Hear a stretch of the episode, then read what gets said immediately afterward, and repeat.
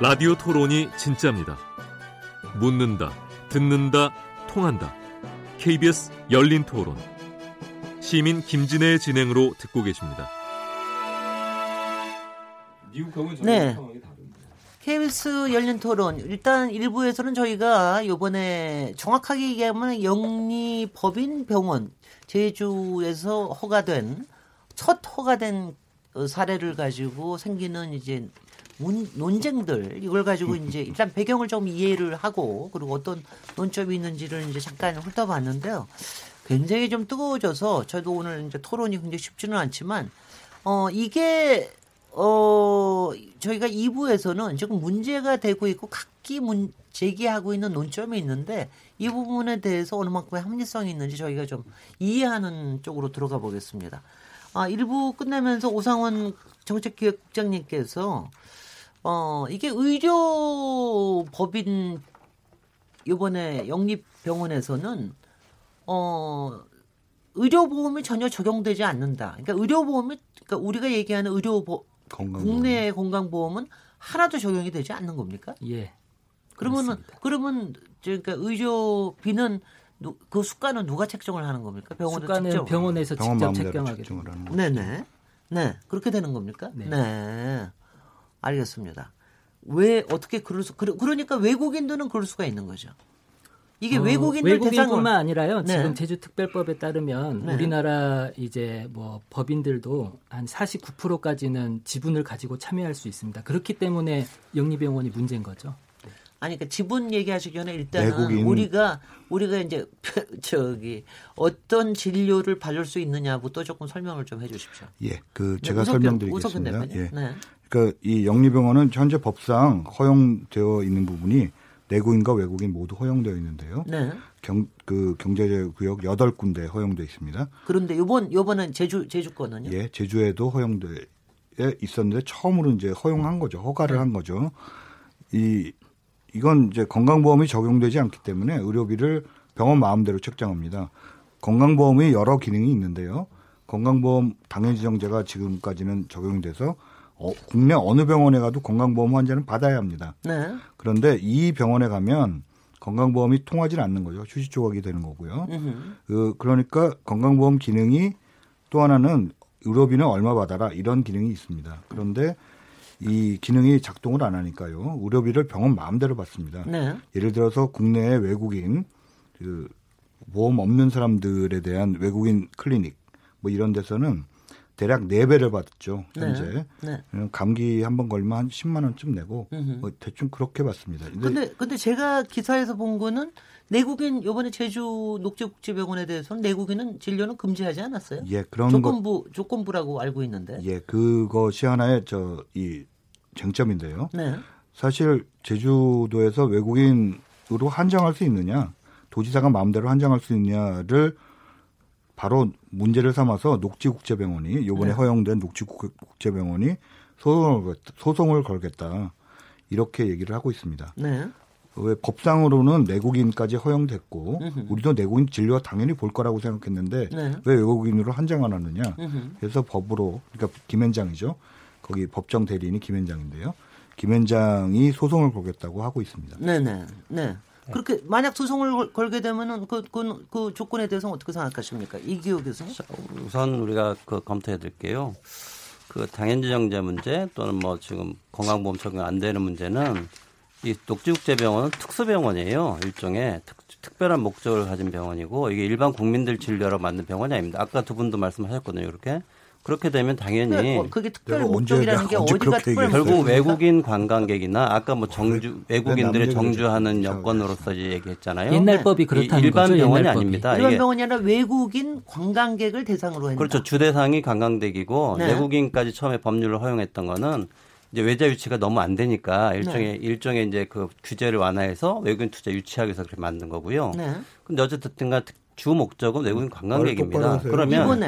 그러면 아니 그러니까 이번에 녹지국제병원의 경우는 일단은 외국인 관광객만 대상으로 해서 진료를 할 수 있다. 그런 거죠. 얘기입니다. 그런 얘기인데 네. 당연히 그럼 국내 병원에서도 외국인 관광객이 오면요. 아까 네. 말씀드렸듯이 건강보험 적용하는 게 아니고 그렇죠. 나름대로 임의수가라고 해서 병원들 네. 자체적으로 책정한 수가를 받고 있어요. 예, 그러면 예. 제주도 마찬가지죠. 이걸 네. 굳이 뭐 건강보험으로 그 가격을 낮춰줄 필요도 없고, 그다음에 그 사람들이 국민들도 아니기 때문에 네. 보험에 들어갈 이유도 없는 거죠. 그래서 당연히 너무 강행한 얘기고요. 잠깐만요. 예. 네, 말씀을 다 끝내고. 예, 그다음에 내국인 문제는 사실은 법적으로 그렇게 돼 있기 때문에 지금 제주도지사께서 이게 이제 외국인 한정으로 이제 하겠다고 하는 것도 약간 다툼의 여지는 있어 보입니다. 네. 법적으로. 그런데 만약 내국인을 진료를 하면. 네. 이 경우에도 의료보험이 적용이 안 되는 겁니다. 안 되는 겁니다. 아, 안 되는 겁니다. 예, 안 되는 겁니다. 그럼 누가 그럼 거길까요? 제 말이 그 말이에요. 사실은 이게 외국인을 위해서 만든 법안이기 때문에 기본적으로 네. 내국인이 만약에 혹시 허용되더라도 이용하는 사람 극히 한정돼 있을 거예요. 예컨대 네. 연예인처럼 뭐 프라이버시가 필요하다든지 또는 무슨 뭐 그 병원에서 아주 특별한 의료기술이 있어가지고 국내 병원이 안 되는 경우에는 갈 수 있겠지만 사실 그것도 별로 없거든요. 이게 상당히 고급 병원이 이게 되겠군요. 어떻게 보면 강남에 있는 성형 피부 병원이 거기 제주도에 하나 세워졌다고 보시는 그게 딱 맞습니다. 네네. 여기서 보충으로 설명해 주실 거예요. 네, 제가 좀 말씀을 드릴게요. 네. 아까 건강보험 적용을 안 받는 것에 대해서 마치 큰 문제가처럼 말씀을 하시는데 네. 사실은 건강보험 적용을 안 받기 때문에 내국인들이 거기 갈 이유가 없는 거죠. 그리고 말씀하신 대로 비싸게 그렇죠. 예, 당연히 비싸죠. 그리고 또 하나의 문제는 그것이 마치 국내국인이 거기에 갈 수 없도록 하는 것이 문제라고 말씀하시지만은 굳이 국내에 빅5라든지 좋은 병원들이 많이 있는데 일부러 영리병원에 가기 위해서 그것을 마치 불법인 것처럼 얘기하는 것은 문제가 있다고 보고요. 그리고 또 하나의 문제는 실제로 이제 진료비에 있어서도 마찬가지입니다. 지금 비급여, 우리 혼합 진료라고 그러거든요. 일반적으로 이제 급여 진료와 비급여 진료를 같이 비영리 병원에서 보고 있거든요. 그래서 네. 급여 부분에서의 손해율이 한 80% 정도 됩니다. 네.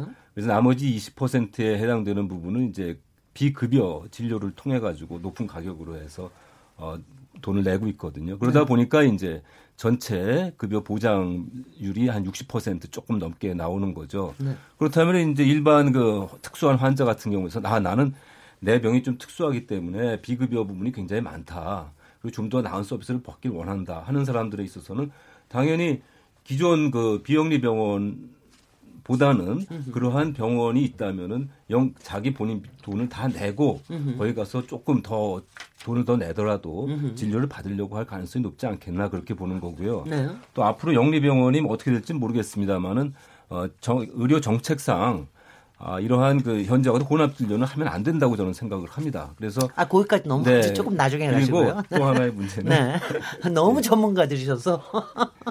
여기까지만 일단 하겠습니다. 네네. 거기까지만 하고 저희가 하나 차근차근 네. 이해할 수 있도록 해주십시오. 자, 그러니까 여기서 의료보험이 적용이 안 되기 때문에 국내 이번엔 국내인도 못하게 하는 거지만 지금 우려하시는 건 자칫하면 나중에 법대로 국내인까지 오픈할지도 모른다 이 걱정을 하시는 거죠. 네, 그런데 이제 그렇게 돼서 설령 그렇게 된다 하더라도 그때 의료보험이 적용이 안 되더라도 그거 하고 가르는 사람이 얼마나 있겠는가 그거에 대해서는 어떤 반론을 하시겠습니까? 이제 요번에 공론화조사위원회에서 반대 의견이 많았지 않습니까? 59%가 반대했는데 그 반대하신 분들의 의견이 제일 많이 반대한 게 이것이 물고 효과, 뚝이 터지는 효과를 낼 거다. 네. 이거 하나 때문에 문제를 삼는 것이 아니라 네. 제주도에서 허가가 되면 다른 데서도 허가가 되고 이렇게 되면 우리나라의 건강보험 당해제가 폐지될 수도 있다. 라는 것입니다. 그러니까 말하자면 지금까지 위헌 소송이 우리나라 건강보험 당해제는 이 사업 운영을 하는데 이 경영권을 침해하는 것이다. 이렇게 해가지고 위헌 소송이 3번이나 제기가 됐었어요. 네. 그렇기 때문에 이걸 또 위헌 소송을 제기하고서 저 영리병원은 건강보험이 적용이 안 되는데 왜 우리는 건강보험 적용이 되나?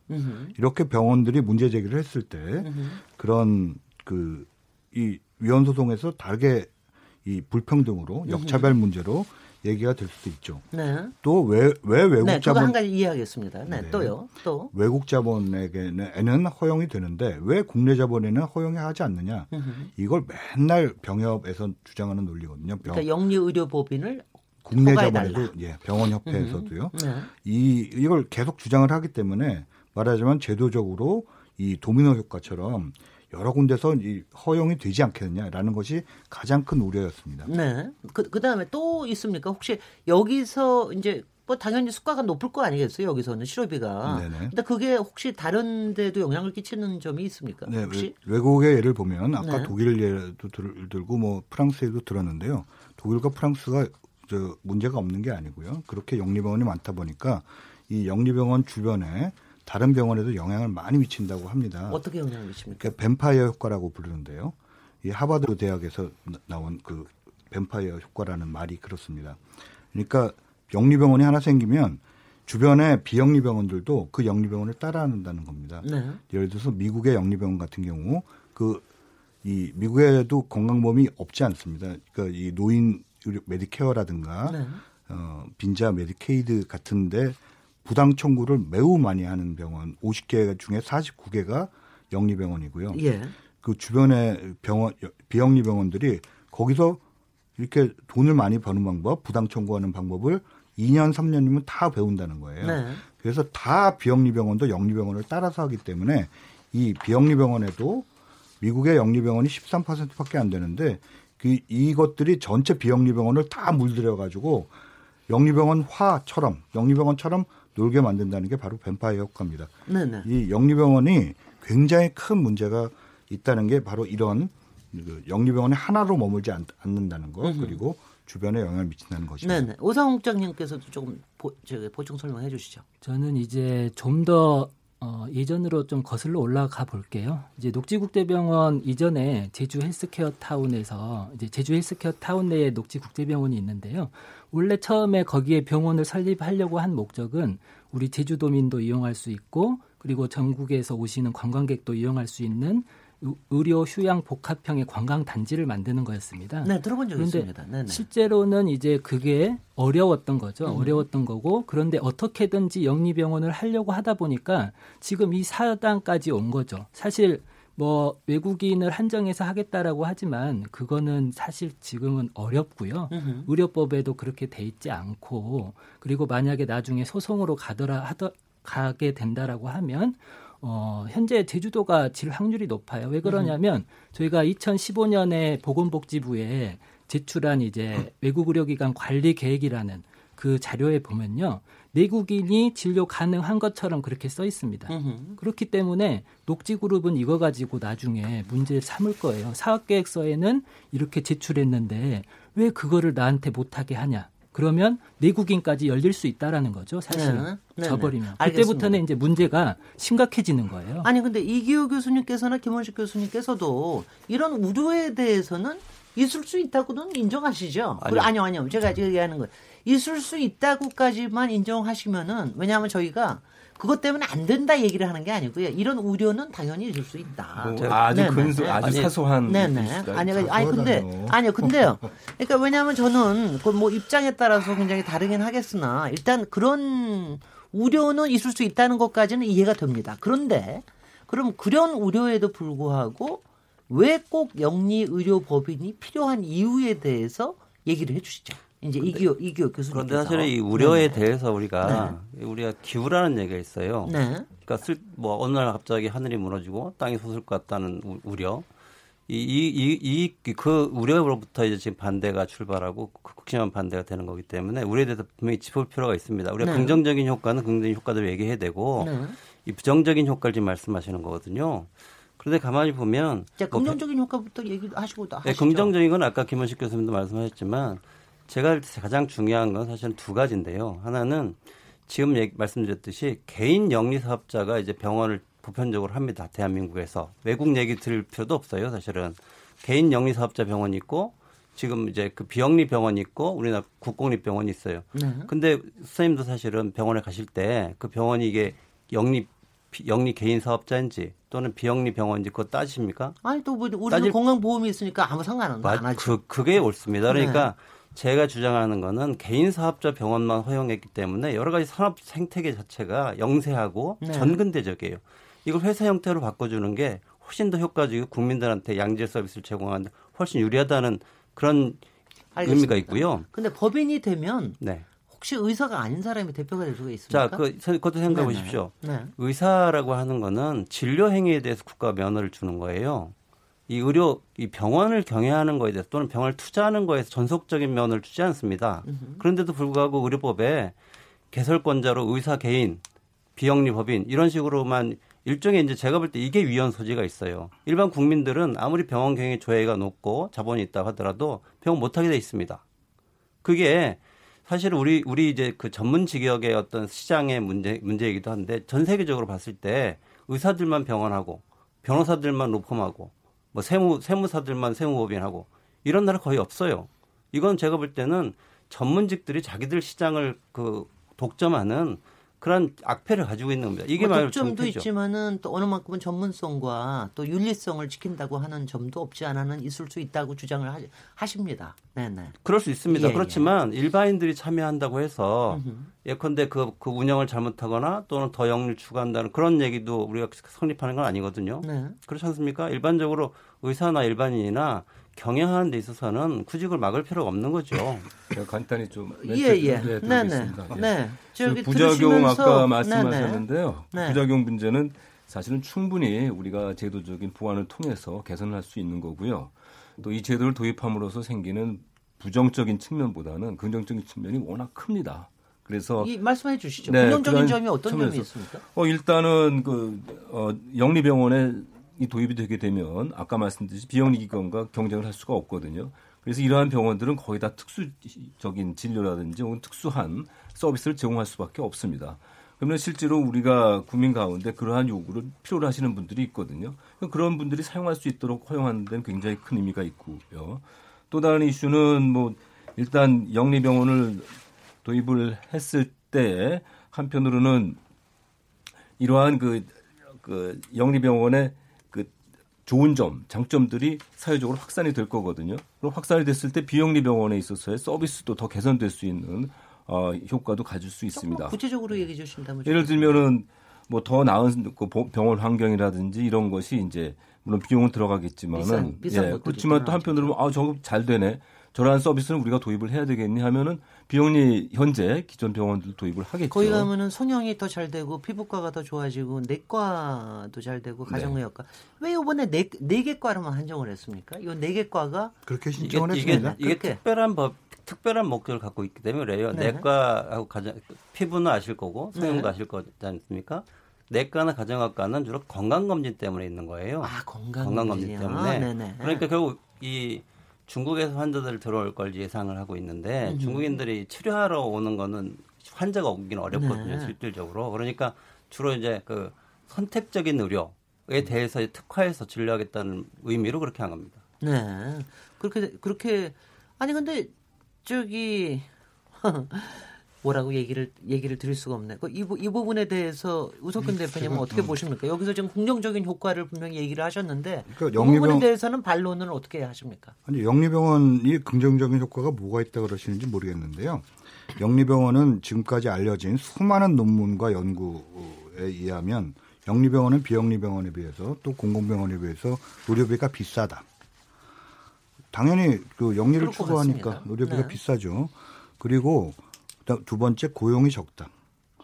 왜냐하면 그 간호 인력이 특히 5분의 3 정도 수준밖에 안 된다고 돼 있어요. 이건 미국의 영리병원뿐만이 아니라 프랑스와 독일에서 마찬가지입니다.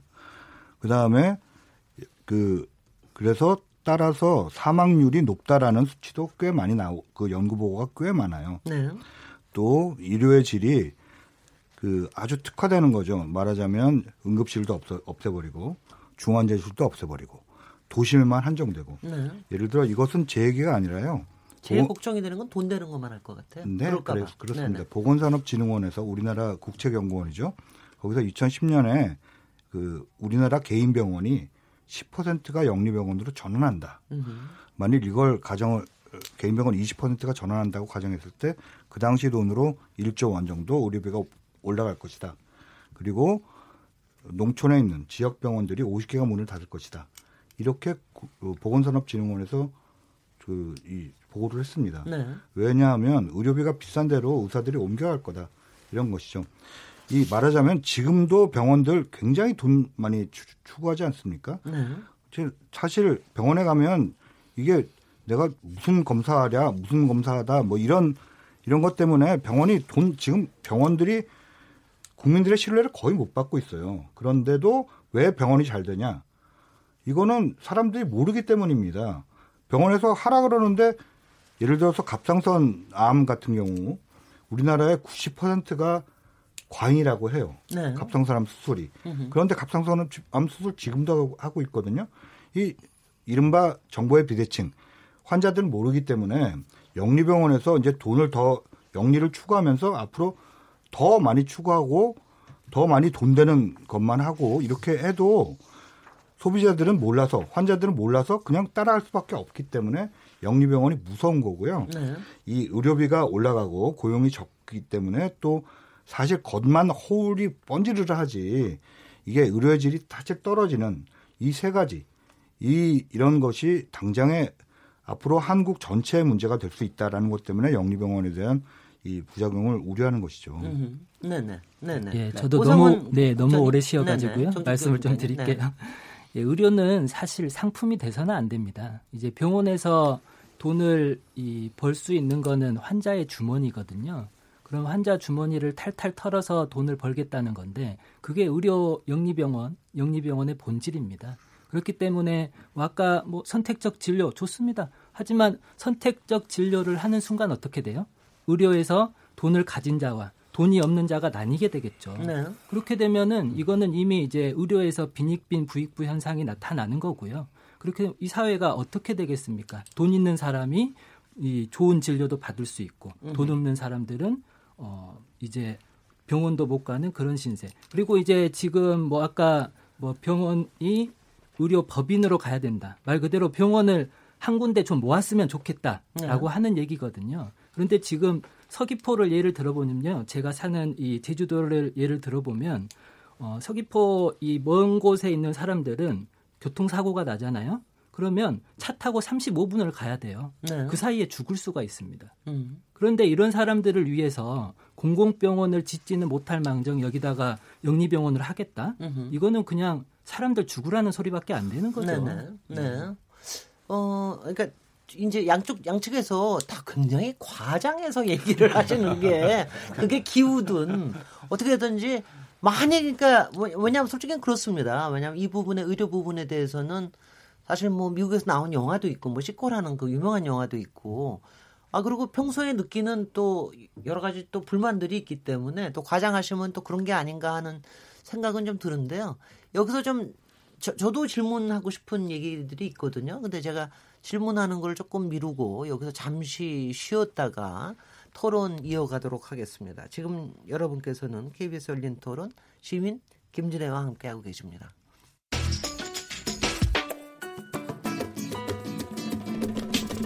묻는다, 듣는다, 통한다. KBS 열린 토론. 듣고 계신 청취자 여러분 감사드립니다. 들으면서 답답한 부분은 없으신가요? 궁금한 점은요? 그렇다면 함께 토론에 참여하시죠. 유료 문자 샵 9730을 이용하시면 됩니다.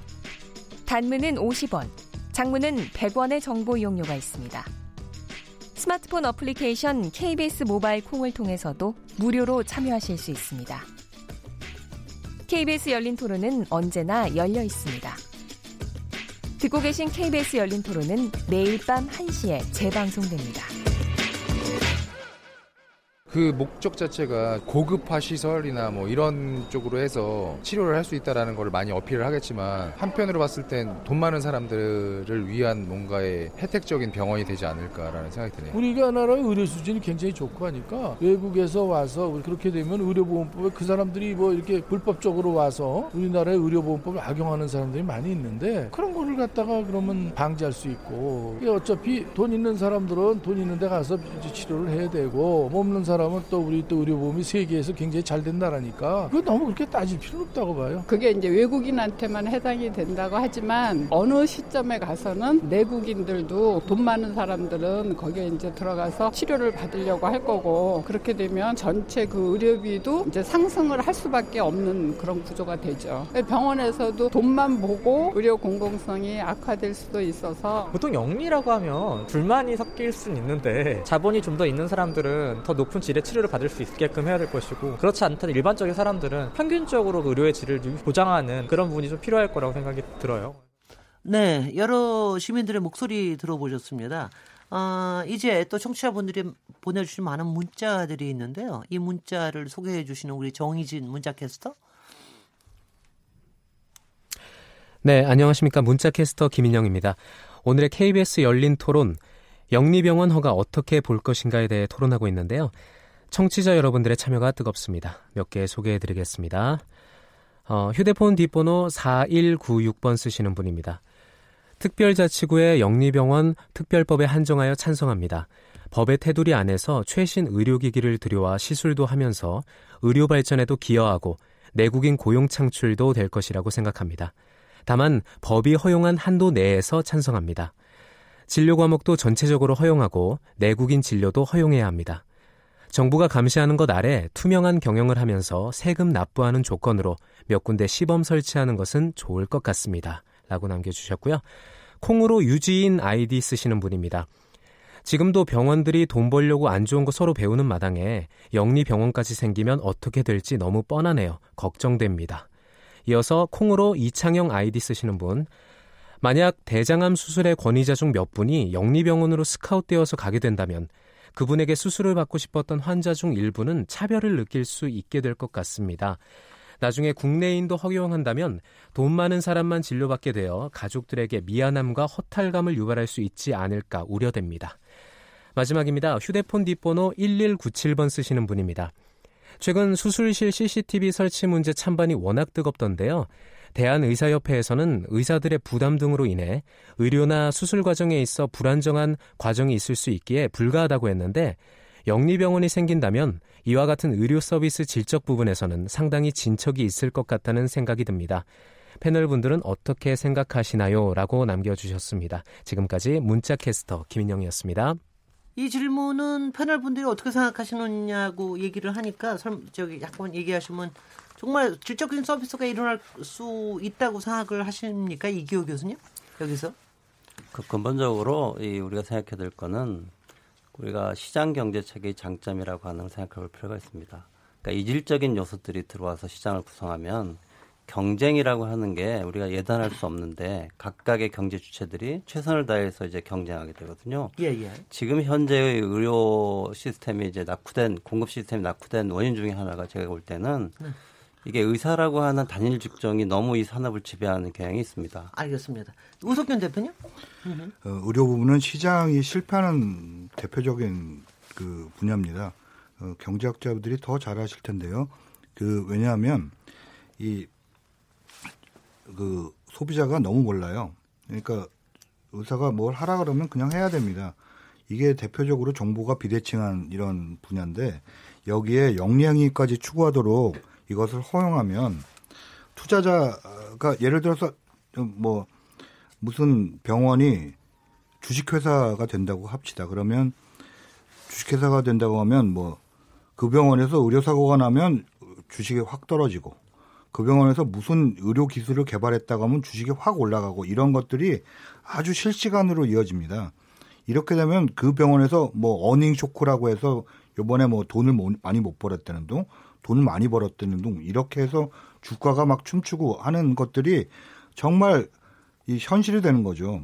그렇게 되면 투자자의 눈치를 볼 수밖에 없고요. 그러면 더욱더 영리행위를 추구할 수밖에 없을 때 그것은 의료의 질 향상으로 나타나는 게 아니라 의료비를 어떻게든 높이고 고용을 어떻게든 줄이는 방향으로 나타날 겁니다. 예. 여기서 요 질문에 대한 거는 요 정도 두 분만 얘기 듣는 거로 하고요. 청취자 연결 한번 해보겠습니다. 이어폰 찾으시기 바랍니다. 청취자 연결하겠습니다. 안녕하십니까? 예, 여보세요? 어디 사시는 누구십니까? 예, 저 구로동의 이화용인데요. 네네, 이화용 선생님 어떤 의견 갖고 계세요? 예, 이제 병원은 좀 의료 공공성이 유지돼야 한다고 좀 생각하거든요. 네. 근데 비영리법인하고 그 영리법인 차이점을 이렇게 좀 보면은 그 비영리병원은 그 외부 투자자한테 그 이익이 돌아가고 그다음에 법인이 사라질 때 그 투자자에게 재산이 귀속되고 세금을 적게 낸다고 그러니까 네네.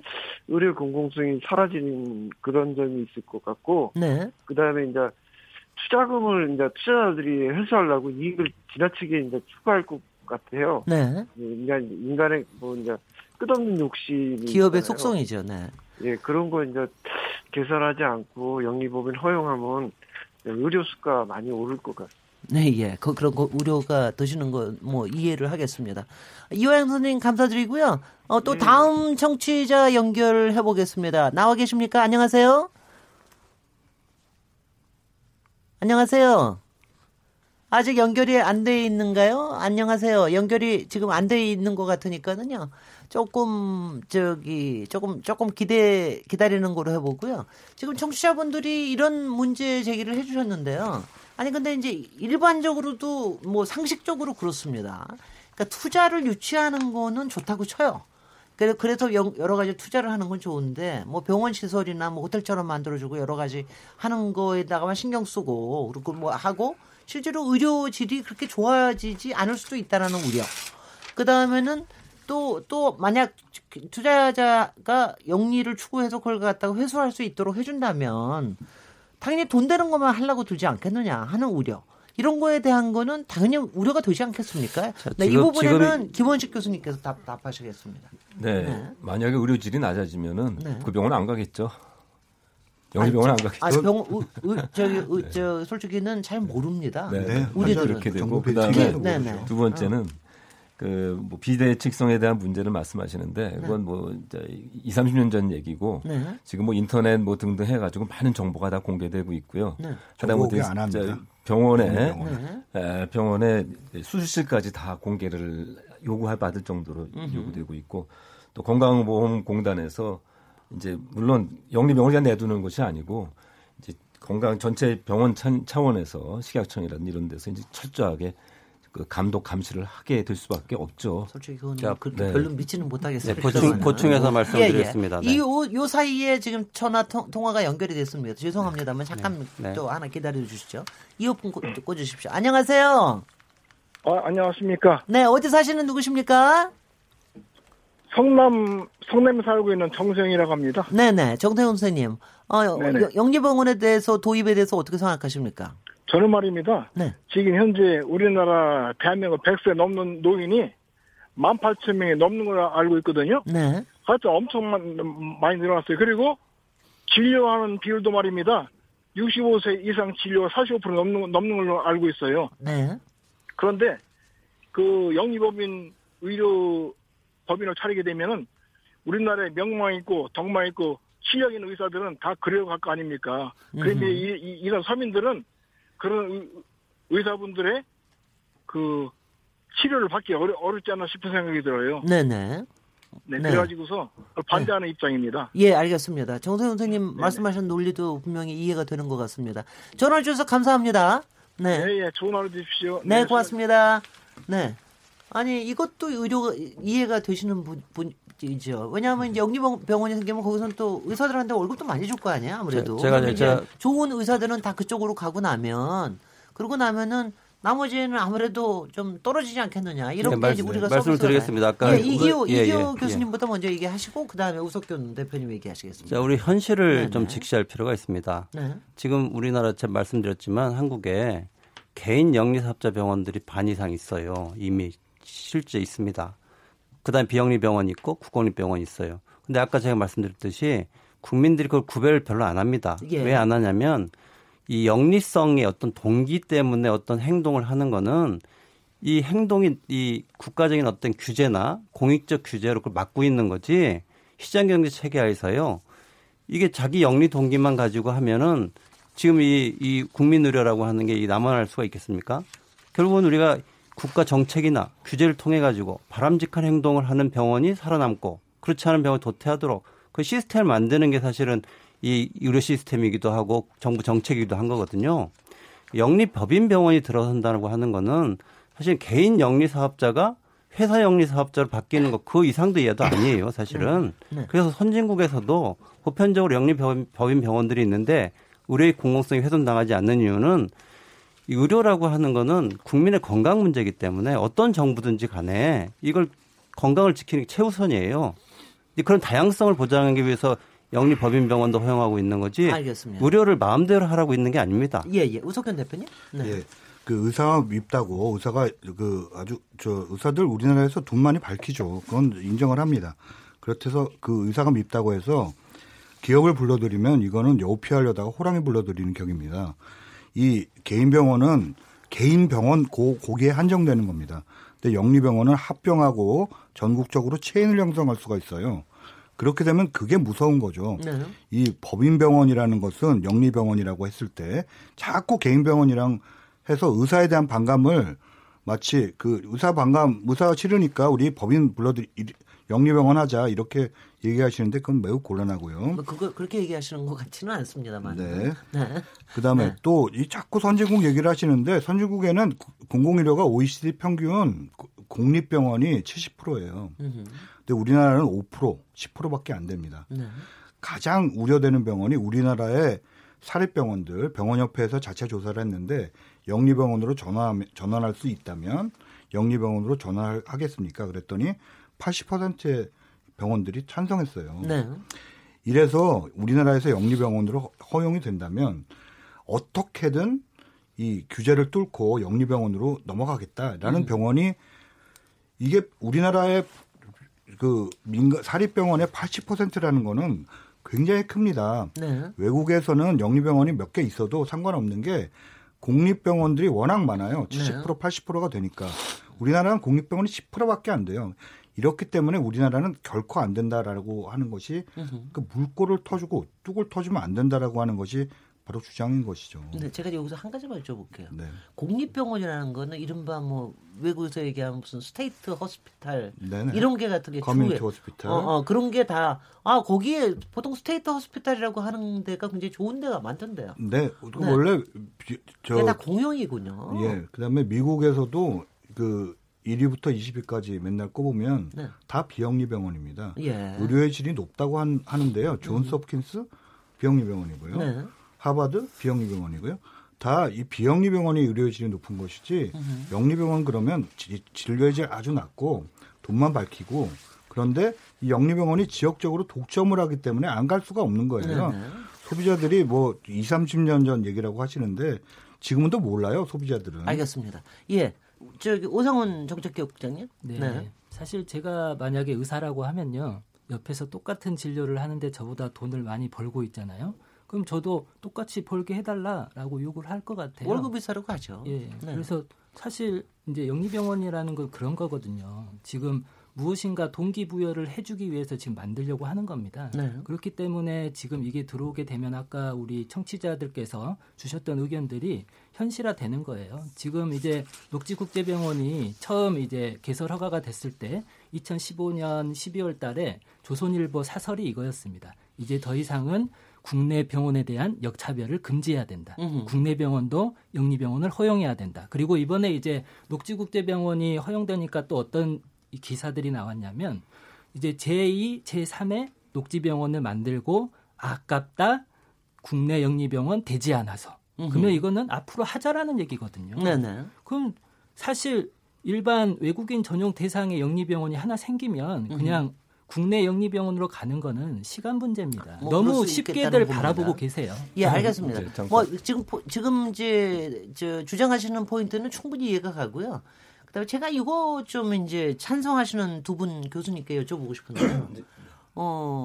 이거 어떻습니까? 그러니까 지금 비영리 법인을 계속해서 주장을 계속해서 유지를 한다. 뭐 우리나라의 공공성 의료 공공성이라는 게 굉장히 이제 높은 건지는 다 알고 있으니까는요.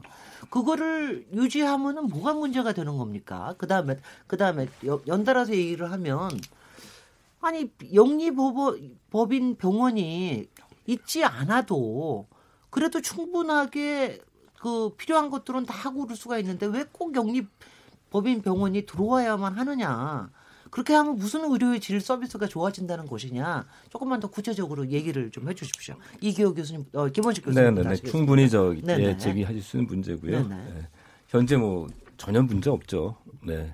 근데 점점 우리 의료 수요가 점점 높아지고 있지 않습니까? 그리고 다양한 질적 의료 서비스가 나오고요. 근데 현재와 같은 시스템을 유지해서는 아마 병원 그러한 그 욕구를 만족시키지 못할 것 같아요.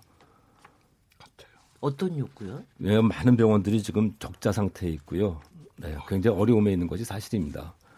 그러니까 의료 수가를 조정해서 그러니까 의료 수가를 조정하려면은 또 이제 보험료를 또 올려야 되니까 그런 문제들이 있고요. 그래서 일단은 긴급한 우리가 또 최첨단 이런 부분들에 대해서는 의료의 진료의 길을 터줄 필요가 있지 않겠느냐 이렇게 생각을 하고요. 그래서 이제 나름대로 하나의 대안으로서 비영리 법인병원을 허용을 함으로써 투자를 유치해서 진료를 한번 해보자. 그런데 제가 조금 여쭤보겠습니다. 제가 조금 더 이해가 안 되는 게 지금도 굉장히 높은 제가 잘 모르면 첨단 의술을 써가지고 뭐 하는 수술이라든가 이런 거는 이른바 비급여가 돼가지고 그런 거는 또 자기네들이 알아서 도입하고 꽤 높은 진료비 받고 그러지 않아요 이미? 비영리 법인에서도 그러지 않습니까? 그렇게 해가지고 할 수 있는 거 아니에요? 제가 말씀을 드리겠습니다. 예예. 이기호 교수님. 네. 일단 그 사회자분께서 이제 비영리 법인 유지하는 게 뭐가 문제냐? 글쎄요. 저 당연히 찬성합니다. 네. 사실은 저는 이제 그 국공립병원을 더 늘려도 좋다고 생각해요. 근데 현실적으로 대한민국에서는 민간 의료가 90%입니다. 우리가 너무 급속하게 경제 성장하다 보니까 국가 자본이 의료 쪽에 진입할 틈을 놓쳤어요.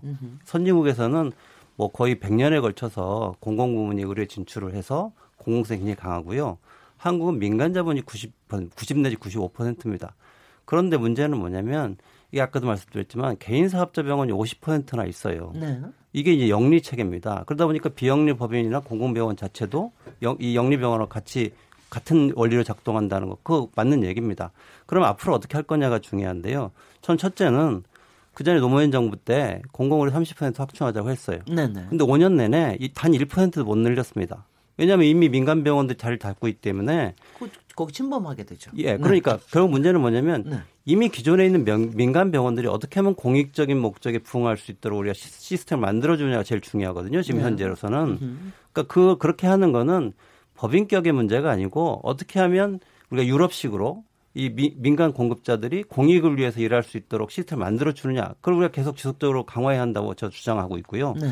그다음에 영리병원, 법인병원이 들어온다고 하면 제가 볼 제일 큰 타겟은 아까 왜 80%가 이전한다고 그랬잖아요.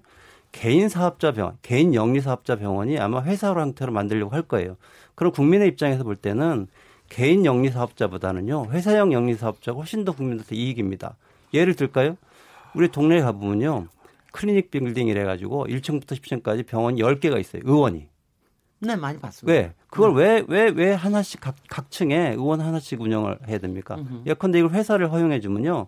10명의 의사들이 모여서 예컨대 각각 10% 지분 가지고 병원 하나 만들면 됩니다. 10명이.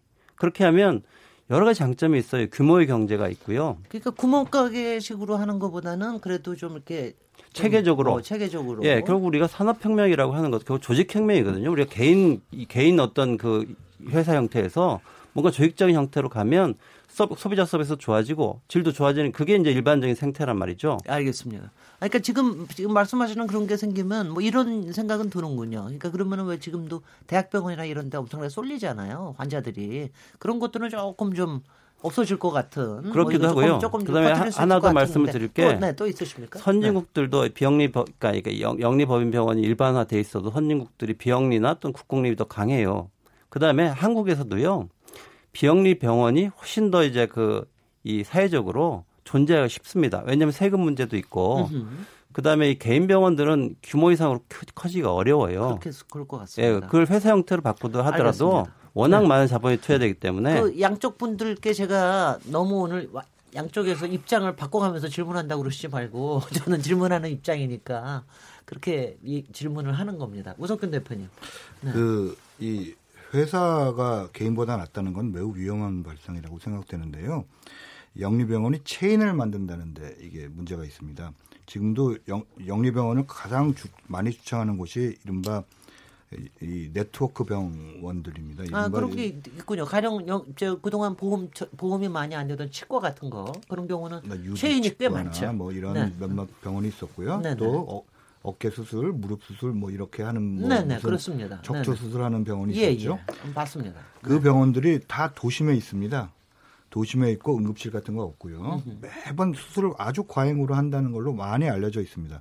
오히려 의사들 사이에서는 그 병원 가지 마라. 대학병원 가서 가서 하라. 이런 것들을 자기 친지한테는 다 얘기해요. 그 병원 가면 안 됩니다. 척추병원이라든가 뭐 이런 병원들을 가지 말라고 얘기하는데 왜 이런 얘기까지가 나오냐면 일본의 7배 무릎 수술이, 청추가 뭐 이렇게 두세 배 뭐 이런 식으로 많이 나오는데, 우리나라가 일본보다 다른 나라보다 척추가 더 7배나 약하고 무릎이 두세 배나 약할 이유가 없지 않겠습니까? 이미 영리형으로 굉장히 그 노력을 하고 있어요. 알겠습니다. 이해가 갑니다. 네네. 근데 그런 것들을 아예 기업형으로, 지금은 그게 불법이고요. 그 1인 1개소법이라든가 의사 하나가 한 회사만 할 수 있어요. 자, 한 회사랜다. 한 병원만 할 수 있습니다. 네. 그런데 이거를 아예 체인화한다. 이렇게 되면 이게 힘이, 사회적으로 힘이 커지고, 아예 그 조직적으로 이것을 막 퍼뜨리기도 하고, 광고 규제는 어떻게 할 것이며, 아까 얘기하신 CCTV를 들여놓자 그러면 그 병원 기업에서, 지금 개인 병원은 그거 막겠다고 해도 별로 힘이 없는데, 이게 기업에서 막겠다고 하면 엄청 힘이 세집니다. 무슨 얘기인지 알겠습니다. 거기다가 영리병원 체인과 보험과 연결이 되면요. 네. 이거야말로 심각해지는 거죠. 네. 이 우리나라 민영보험과 영리병원 회사들이 이게 같이 되면 그게 바로 미국형입니다. 네, 이 논점에 대해서 남은 두 분이 말씀드리겠습니다. 김원식 교수님. 영리병원을 체인 병원으로 연결시키는 거는 좀 무리한 비약이라고 보고요. 예. 또 두 번째는 현재 우리나라 당연지정제가 도입이 되고 있거든요. 그래서 영리병원을 이제 허용을 하게 되면, 만약 한다면 상당히 그 다양한 그 허가 요건을 만들어 줘야 될 겁니다. 그래야 이제 현재 시스템이 유지가 되는 건 당연하고요. 그 다음에 또 하나의 문제는 이제 비영리 병원에서는 돈을 많이 줄 것이라고 생각을 할 수, 영리 병원에서 돈을 많이 줄 것이라고 생각할 수 있겠지만, 비영리 병원 같은 경우에서 수익을 빼갈 수가 없거든요. 거꾸로 그 자기들이 나눠 가져야 할 몫이 더 클 수도 있죠. 영리 병원은 그 자기의 수익을 밖에 줘야 되니까요. 그래서 반드시 영리 병원에서 의사들이 높은 인건비를 노리고 이동할 것이라고 보는 것은, 저는 좀 오버하는 것이 아닌가. 그건 보건산업진흥원에서 이미 그 보고서가 나와서 영리병원으로 의사가 많이 이동할 것이다. 그래서 아니, 영리병원 제도가 그 전체 틀도 갖춰지지 않았는데 그러한 그 예단하는 것은, 전 국책연구원의 보고서를 인용하는 거고요. 네네. 오상훈 제대로 인용을 해야죠. 네네. 오상훈 정책기획자님. 네네. 네. 일단 말씀드릴게요. 어쨌든 이 영리병원 논란이 이번 녹지국제병원으로 발단이 됐지만, 사실 가장 많이 이 논란이 됐던 거는 한 2009년 그 정도였던 것 같아요. 당시에 이제 정부의, 그리고 국회 입법처에서 조사한 자료에 따르면 실제 그런 내용들이 나와요. 아까 우석균 선생님이 말씀하셨던 것처럼 영리병원이 도입되게 되면 너희들 어떻게 할래? 영리병원으로 갈래 말래 했을 때 진짜로 간다고 했어요. 아까 그리고 이기호 선생님이 말씀하셨던 것처럼 민간의료가 현재 90%잖아요. 네. 그런데 여기다가 영리병원이라는 거 하나 똑 떨어뜨려 놓으면 어떻게 될까요? 이게 불균형이 생기는 거예요. 여기를 균형을 맞추려면 어떻게 해야 됩니까? 당연히 이 하향식으로는 갈 수는 없겠죠. 이미 해버린 거에 대해서 취소할 수 없고. 그럼 상향식으로 가야 되거든요. 네. 영리 행위를 최대한 보장하는 쪽으로 가야 된다는 얘기죠. 그러면 일반 비영리 병원도 그렇게 갈 수밖에 없다. 그리고 비영리 병원도 영리 병원으로 전환할 수밖에 없는 계기를, 단초를 마련해 주는 게 바로 이번에 녹지 국제병원의 허용이라는 거죠. 사실 경제, 예, 네, 경제 네, 쪽에서는 네, 그거를 노리고 있는 거예요. 제가 잠깐만 여쭤보겠습니다. 이거 아까 그 제주 헬스타운 뭐 얘기도 하시고 그랬는데, 요새 이제 그 의료 관광이라는 말이 굉장히 많이 있지 않습니까? 우리나라도 의료 관광하러 많이 오고 그러는데, 그 영리법인 병원이 들어오지 않으면 의료 관광을 활성화할 수 있는 방법은 없는 겁니까? 아니, 아주 단순하게 얘기해 주십시오. 꼭 그런 건 아니죠. 꼭 그런 건 아니죠. 국내 병원들도 좋은 네. 병원들이 이제 많기 때문에 네. 얼마든지 외국 환자 유치할 수 있습니다. 예. 그러니까 지금 사실은 외국 영리병원 유치하는 거는 그 큰 문제가 아니죠. 근데 다만 이미 법이 허용이 돼 있었고, 제주도 입장에 사실은요, 녹지병원 하나 유치하는 게 아니고요, 헬스케어 타운 자체에 외자 유치하는데 영리병원이 같이 패키지 딜로 들어가 있는 거예요. 그렇게 하고 싶어서 그러는 거 같아요. 그렇죠. 그러니까 이건 지금 굉장히 특수한 하나의 병원을 지금 네. 얘기하는 거고요. 지금 네. 우리가 지금 얘기하는 건 이제 우리 의료 체계에 네. 과연 회사형도 필요하다는 얘기를 하고 있는 겁니다. 예, 네네. 사실관계부터. 오석준 대표님. 네. 예, 헬스케어 타운에는 저 영리병원밖에 없어요. 다른 기업 하나도 없습니다. 네. 예, 그건 네. 확인을 해야 되고요. 그 다음에 외국인 관광 얘기를 하셨는데, 이 태국이 의료관광, 태국이 의료관광으로 전 세계 1위입니다. 네. 그 뭐 태국 가서 보면은 영리병원 굉장히 많은 거죠. 그 막 이 나눠주는 지도마다 다 병원 표시만 돼 있으니까요. 그럴 정도인데 그렇게 해서 버는 돈이 GDP의 0.3%예요. 그런데 이 그 두뇌 유출, 즉 내국인 그 외국인 의료 관광을 받느라고 태국에서 그 비싼 돈을 주는 대로 의사들이 많이 옮겨갔습니다. 그러니까 그 영리병원으로 의사들이 많이 옮겨가는 바람에 GDP 0.3%밖에 못 버는데 실제로 의료비가 폭등을 해서 맹장 수술이라든가 담낭 수술이라든가 이게 50% 이상으로 올라갔어요. 알겠습니다. 그리고 네, 그런 경우도 있겠군요. 지역 의료비가 네. 지방에 있는 병원들이 문을 닫았어요. 농촌에 있는 병원들이. 이게 실제로 일어나서 UN, 즉 WHO에서 태국 정부에게 이런 건 좀 곤란하지 않느냐라고 알겠습니다. 공고까지 했습니다. 네. 여기서 이제 저희가 시간이 얼마 안 남았기 때문에 앞으로 향후에 어떻게 되겠느냐 하는 쪽으로 얘기를 좀 해야 될 것 같은데요. 이게 하도 논란이 되니까 박능호 보건복지부 장관이 이번 정부에서는 더 이상 영리병원 허가를 해주지 않겠다 이렇게 얘기를 했는데 이런 발언에 대해서 어떻게 생각하십니까? 예, 말씀드리겠습니다. 네네, 오상훈 국장님. 사실 불가능하고요. 지금 왜 불가능합니까? 첫째로 법들이 다 살아 있습니다. 제주특별법 상에 영리병원 허용 조항이 살아 있고요. 그건 다 지자체에서 할 수 있습니까? 아니요, 특별법이기 때문에 제주에 한정해서 할 수 있고요. 네. 그리고 이제 전국으로 그러니까 갔을 때는 원희룡 지사가 계속 허가할 수 있다. 예, 전국으로는요. 이제 아까 말씀하신 것처럼 경제자유구역법에 다 지금 하도록 영리병원이 허용되도록 조항이 돼 있습니다. 그건 누가 하는 겁니까? 청장이 하는 건가요? 그거는 이제 그 경제자유청장 이제 그쪽에서 그리고 네. 이제 정부하고 두 곳에서 이렇게 승인을 하는 거죠. 아니 근데 이번 경우에도 제주도 특별구역이지만 보건복지부에서 승인을 한 거 아닙니까? 2015년에 승인을 했고요. 2015년에 승인을 했었군요. 박근혜 정권에서 승인한 거죠. 이건 네. 안종범 수첩에도 나오는데요. 네. 외국인 병원 승인할 것 이렇게. 그리고 그 박능우 장관 문제는요. 박능우 장관에게 우리가 궁금한 건 이 영리병원을 어떻게 할 거냐 문제지 앞으로 허용할 거냐 말 거냐는 글쎄요. 물어보지도 않고 궁금하지도 않아요. 네네. 그래서 어떻게 하실 겁니까 지금? 오상원 정책교육국장님.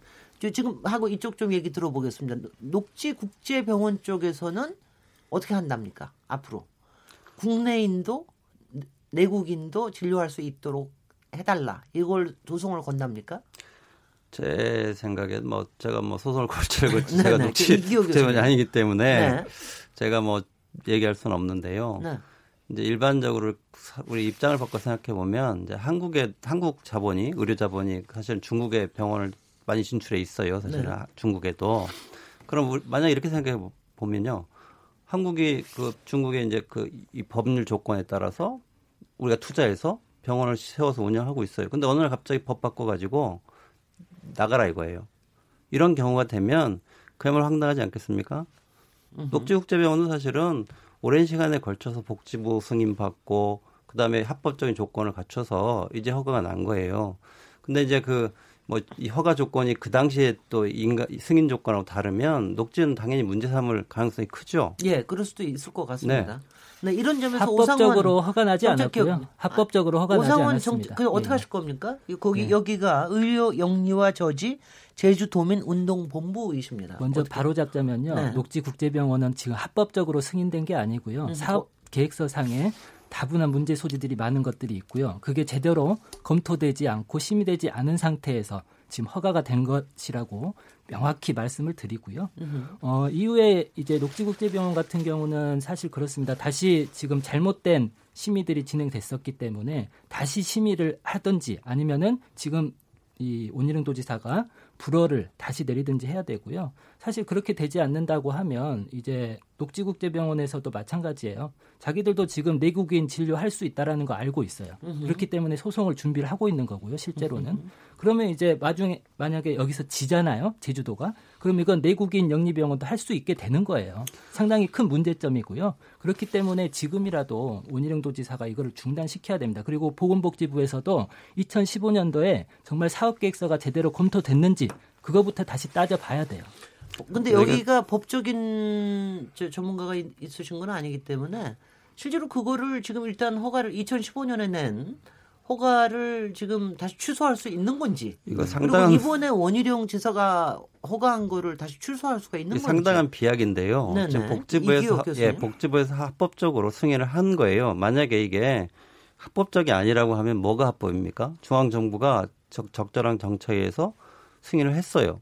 그럼 이걸 따지려고 하면 이 합법적이지 않다고 얘기하는 거는 사실 의미가 없고요. 녹지국제병원. 그게 만약 필요하면 네. 이건 행정수송감이에요. 뭐 그럴 것 같습니다. 예, 그렇게 해야 됩니다. 네. 그건 아니, 주장할 게 아니고. 측에서 아니 제가 말씀드리니까 좀 끝나고요. 듣고 얘기하세요. 네, 이기호 교수님. 네. 그렇게 하고 그다음에 이게 제가 볼 때는 이 논리 자체가 상당히 비약이죠.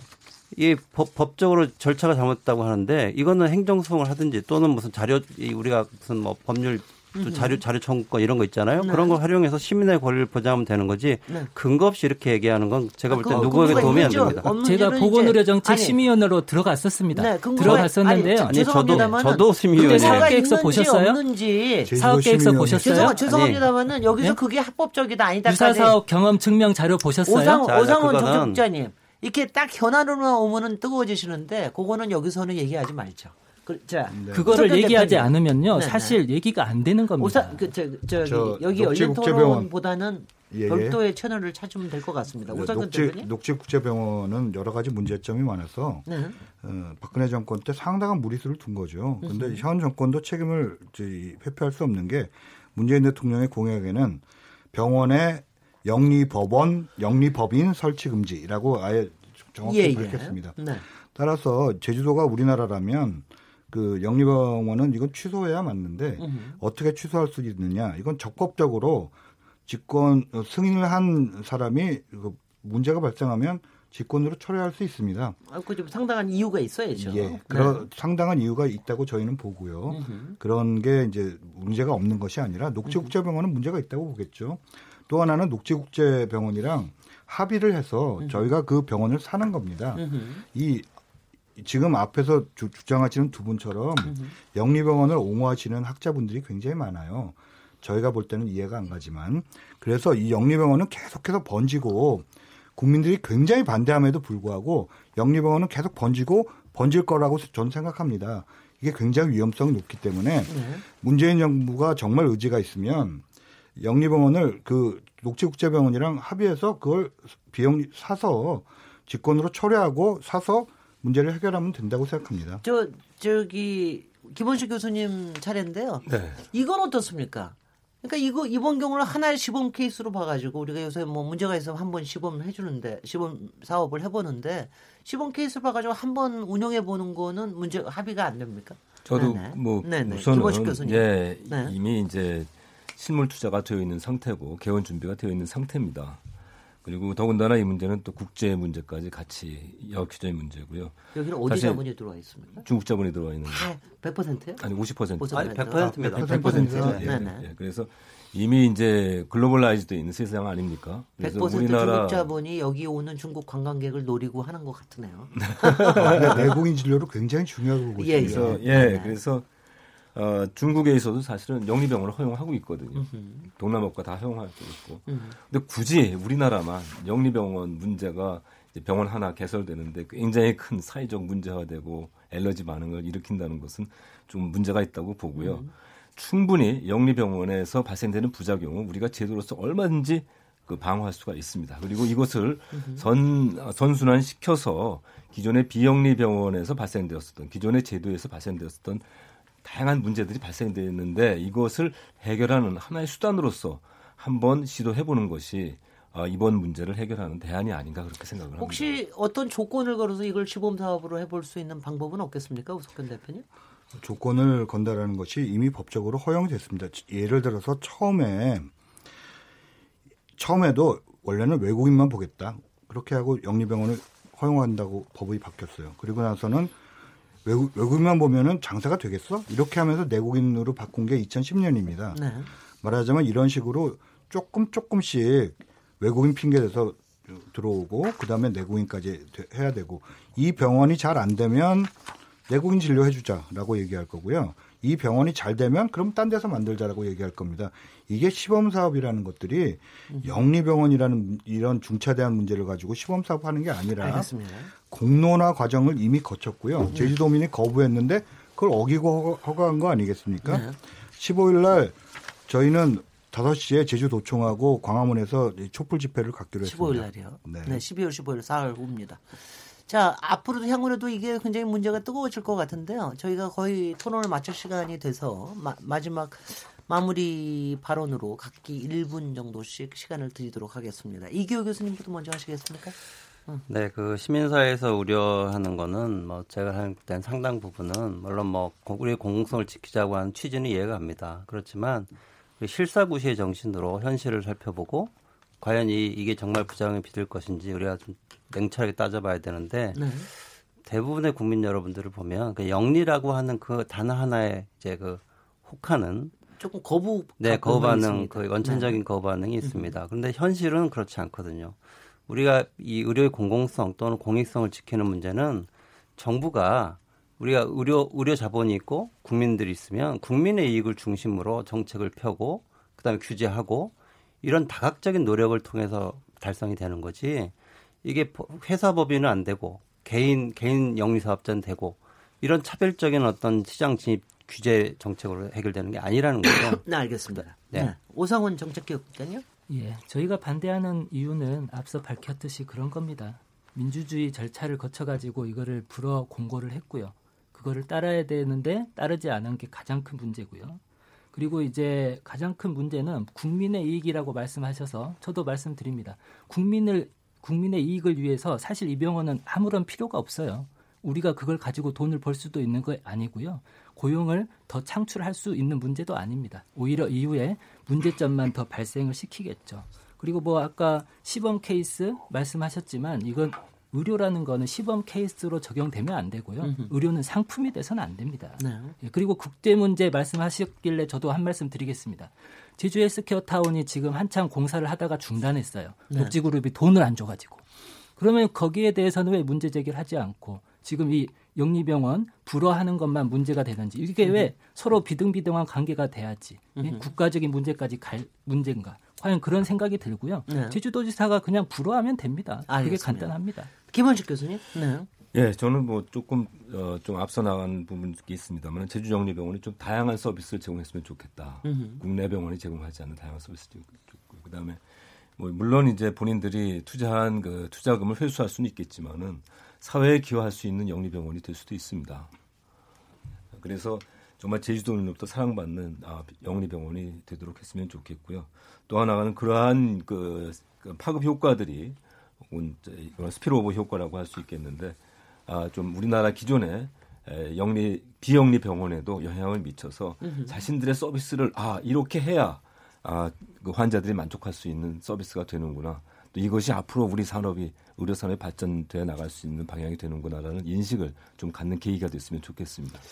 네, 이게 이번에 이 병원이 몇 배나 되는 겁니까? 크기 47배는 크지 않습니다. 47배니까 얼마 크지는 않은 병원이군요. 우석훈 대표님? 예, 그 영리병원 문제점은 뭐 지금까지 수많은 연구에서 이미 밝혀졌고요. 의료비가 비영리병원보다 비싸고 고용을 비영리병원보다 훨씬 적게 하고 간호 인력은 특히 훨씬 적고요. 네. 그래서 의료의 질이 많이 떨어지는 걸로 그렇게 나타나 있습니다. 겉으로 허울은 굉장히 좋죠. 그런데 지금도 병원들이 사실 얼마나 영리를 추구합니까? 돈을 많이 사실 이렇게 밝히는 병원들이 많죠. 그런데 이것이 기업화되고 체인화된다는 것을 뜻합니다. 영리병원이 허용되면. 그렇게 되면 얼마나 큰 문제가 발생을 하겠습니까? 이 영리병원 옹호 주장은 사실은 국민들에게는 하나도 도움이 안 되는데 병원들에게는 큰 도움이 되기 때문에 이 앞에 두 분께서도 많이 주장을 하셨습니다. 이런 옹호론자들이 많기 때문에 영리병원은 하나도 허용되면 안 된다. 물꼬를 터주면 안 된다. 그래서 영리병원 승인을 보건복지부 장관은 직권 철회해야 된다고 저는 생각합니다. 알겠습니다. 오늘 굉장히 뜨거운 이슈를 다뤘는데요. KBS 열린 토론 이번에 제주 영리법인 병원 허용 때문에 이게 더 커지지 않나. 그래서 영리병원 허용을 어떻게 볼 것인가 하는 주제로 함께 토론해봤는데요. 오늘 역시 각계 전문가이시고 그리고 특히 가치와 소신이 굉장히 분명하신 분들이라서 굉장히 뜨겁게 붙었지만 그래도 청취자들께 차분하게 그 찬반의 논점을 잘 설명을 해주신 것 같습니다. 오늘 이제 마칠 시간인데요. 오늘 토론에 참석해주신 김원식 공국대 경제학과 교수님, 오상훈 의료영유아 저자 제주도민운동본부 정책교육장님 제주에서 직접 오셨습니다. 우석균 인도주의 실천 의사협의회 대표님, 이기호 인제대 보건대학원 교수님 네 분께 감사드리고요. 저는 내일 7시 20분에 다시 돌아오도록 하겠습니다. 감사합니다. 수고하셨습니다. 감사합니다. 감사합니다.